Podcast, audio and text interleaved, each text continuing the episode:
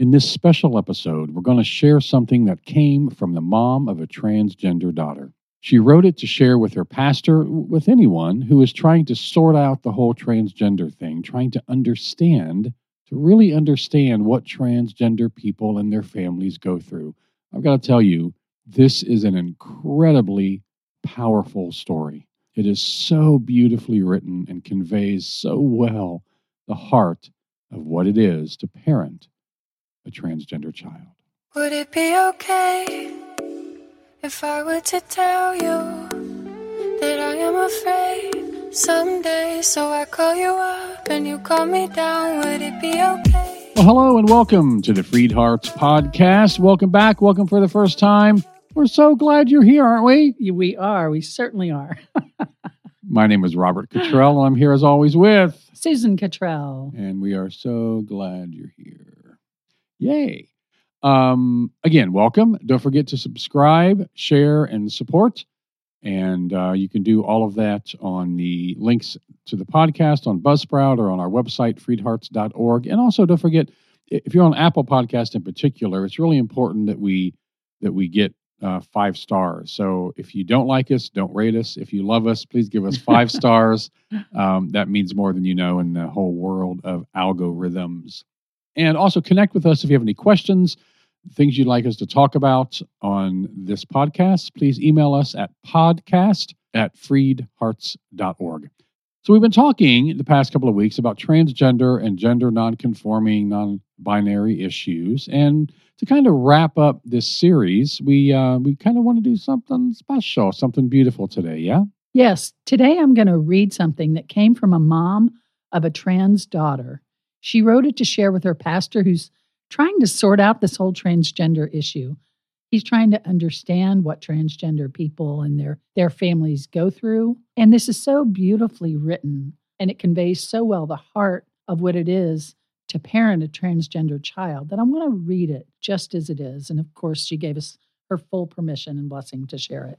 Yeah, but first, you know, I want to say a, a little caveat. We hear from people saying this is going too far. If you give permission, people are going to think they're transgender when they're not. Then what? It almost feels like parents are pushing their kids to be transgender or gender nonconforming. So, how far is too far? And we don't hear that a lot. We do hear that some. And so, let me put it this way you have to look at where the harm is being done. The overwhelming harm is from people who don't fit the gender binary, who knew when they were little they were a girl, not a boy, or they knew later on that they were not the gender they were assigned at birth. They're the ones being harmed through, and we talk about this a lot through the depression and all all of that. The don't even wanna name it. condemnation and the, condemnation, othering and the the, being judgment. kicked out. Yeah, all that stuff. And we talk about all these negative effects a lot. They're the ones being harmed, and they're the ones we need to defend. That needs to be our default. Yes. And their supportive families who also have a big challenge a- ahead of them, we need to support them as well. Now, will there be people who try on being gender nonconforming and then settle back into their previous gender? Yeah, probably. Yeah. Is that horrible? No, I don't think so.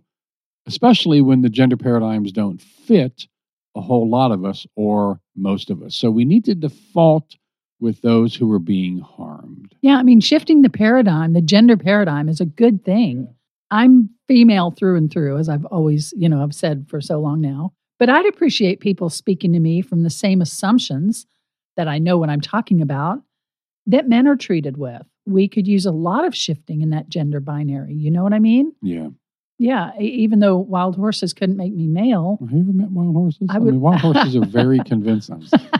Sorry. I'm I would not like to. I still, I, you know, I'd like to be treated with the respect that men get, but that doesn't make me male. It's the gender binary that is not working for most of us. Yeah, you know, and when people try on a different gender identity, if it's not for them, it won't stick. That's right. You know, so your frilly daughter wears her brother's jeans for the day. What's wrong with exploring something new? It's not like an algorithm that's going to make her trans. It doesn't work that way.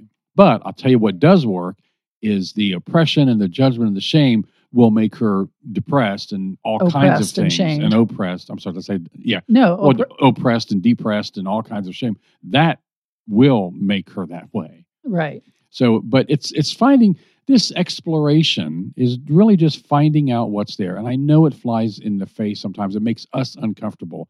So we need to get comfortable with that exploration. And by the time people get to the any kind of point of transitioning or of hormones or surgery, they're very sure. Yes. And staying would be much more harmful than we can even imagine. yeah, staying in the wrong gender for them. I mean, that's right. why we talk about that. You know, 57% of those who don't have a supportive parent attempt suicide. That and is we a don't- huge number. And we don't have that these kind of stats that say that, uh, that when people explore and then decide in the future that that they want it to doesn't really fit them. yeah, there aren't suicide. Uh, uh, I I mean, stats for that kind of harm being done during the exploration or after. You know what I mean? It doesn't end up in Yeah. suicidal ideation Absolutely. or suicide attempts. So we right. must default to love. We must hear and believe what people tell us about their lived experience. So that's not my not so little caveat. And that's that's what it comes down to is listen to people's lived experience, believe them when they tell you what happened to them, and have empathy and compassion for them. Yeah. That's just what it comes down to. So let's get to this beautiful story, a mother's story of her journey with her transgender child. Yeah. So just sit back and let this story wash over you. Yeah, let's let's say that again because I know we I'm riled up, up. a little bit. So let's all just sit back, breathe, everyone. I, th- I need to go to the doctor. That was a horrible. I was trying to You're think. trying to make it audible. I'm yeah. not making it very calming, am I? so uh, that that's why my version of the Calm app didn't really Uh. take off. Um, so let's just sit back and let this beautiful story wash over you. So Susan, I'm going to turn it over to you.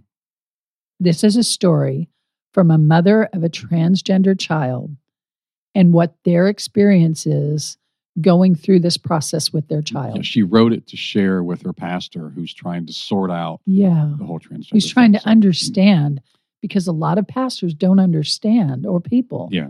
what the They're what the trying to, yes. experience is. Right. And so that's what she wrote this for. Yeah. So you're going to read her story. now. Yes. Okay. Okay. Go for it. The picture off the wall.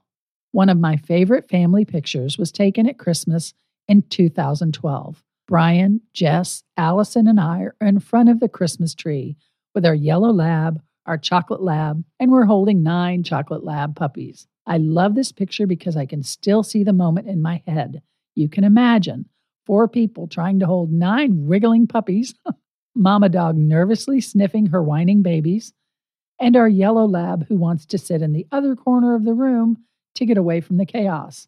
This is one of the happiest moments I can remember as a family. But in the picture, Jess is Josh, my 21 year old, strong, laughing, broad shouldered, short red haired son.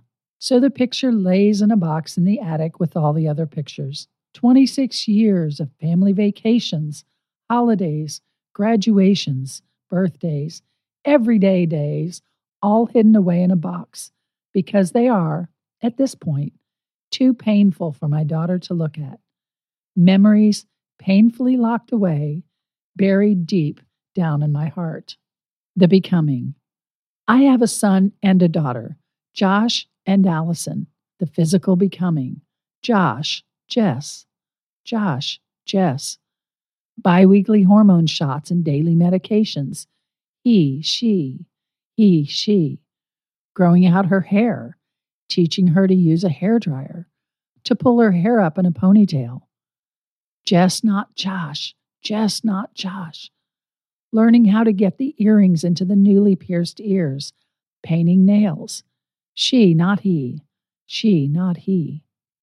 The challenge of bra and shoe shopping, clothes shopping. Jess, Jess. Riding waves in the ocean, and for the first thing you do when you stand up from the wave is adjust your bathing suit top. Hold your dress down in the blowing wind. She, she. All of the things you teach your daughter growing up needs to be learned. With each physical milestone, the son I knew deep down in my mind's eye fades away. Josh, he, Jess, she. But becoming the authentic person she has always been, but has never been, is so much more than physical. It is also emotional, mental, psychological. fear of looking like a freak, fear of rejection, fear of never finding someone to love and accept your different looking body, fear of being outed, fear of being fired from your job, fear of using a public bathroom or a gym locker room, fear of going to hell, sadness and anger over a missed girl childhood, of a missed lifetime of being a sister, a daughter, tired of being a political issue, a sin issue, a social issue. Walking each day with her hand in mine, her heart in mine, her fears, her sadness, her anger, carried together because she cannot carry them by herself right now. Honored, humbled, exhausted. I have two daughters, Jess and Allison. Family reunion, a wedding, and the elephant in the room. Where should we put Jess? In the room with the boy cousins or the girl cousins? It's granddaughter, Mom, not grandson. Jess, Dad, not Josh. She, Granny, not he. Aunt number one, did you know? Has she had surgery? How do you feel? How does Brian feel? How does Allison feel? Is she happy? Aunt number two, did you know? Has she had surgery? How do you feel? How does Brian feel? How does Allison feel? Is she happy? Repeat, repeat, repeat. Uncle number one, uncle number two, cousins one, two, three, four, five, six, and seven, friends one, two, three, etc. Is she going to be a bridesmaid in Allison's wedding? Brother, sister. But the other bridesmaids have only known her as a he. Will she be a spectacle at the wedding? Whispers following her down the aisle? The golf course, the grocery store, the restaurant, the church, the gym, life in the community. Sitting at the table in the restaurant, I see them approaching. I mutter in my head, Don't see us, don't see us, don't see us. Hi, good to see you. I haven't seen you in forever. I think, do they know about Jess? I hope they don't ask about the kids, or worse, will they ask about Allison and leave Jess hanging in the air like the elephant in the room, like she never existed? How are the kids? How's Allison? How's Josh? Ah, so they haven't heard. Do I explain? Do I correct? Do I just leave it and say, fine? Santa, the Tooth Fairy, the Easter Bunny, Jesus, and the church. Two days before Christmas, when my daughter Allison was five, she walked into the kitchen and, with all seriousness that a five year old can have, she asked me, Mommy, is Santa real? Don't lie to me. Don't lie to me. Don't lie to me. Tell me the truth. Is he real or not? I looked at her and in that moment decided I couldn't flat out lie. So I said, no, honey, Santa isn't a real person. Allison burst into tears and ran up to her room. A few minutes later, I went to her room and sat on the edge of her bed. Through sniffles and a catch in her throat, she said, So the tooth fairy, the Easter bunny, sob, sob, sob, they're not real either? In one moment, her whole fantasy world came tumbling down. So goes my faith, my understanding of the Bible, my confidence in the church, my sureness and security of how I fit into the world tumbling down. My daughter's transgenderness, her bisexuality, forced me back to my Bible with questions, to the verses in the Bible that I thought had been settled, the truth. It forced me to my pastor, to trusted, trusted Christian friends with questions. And I was met with sympathy most of the time but with the same bottom line love the sinner, hate the sin, call sin a sin. Don't let the culture dictate your theology. It's a choice. We're all covered, we're all sin, we all sin, but are covered by grace. Is this her sin? Is my child an abomination? Is this my fault?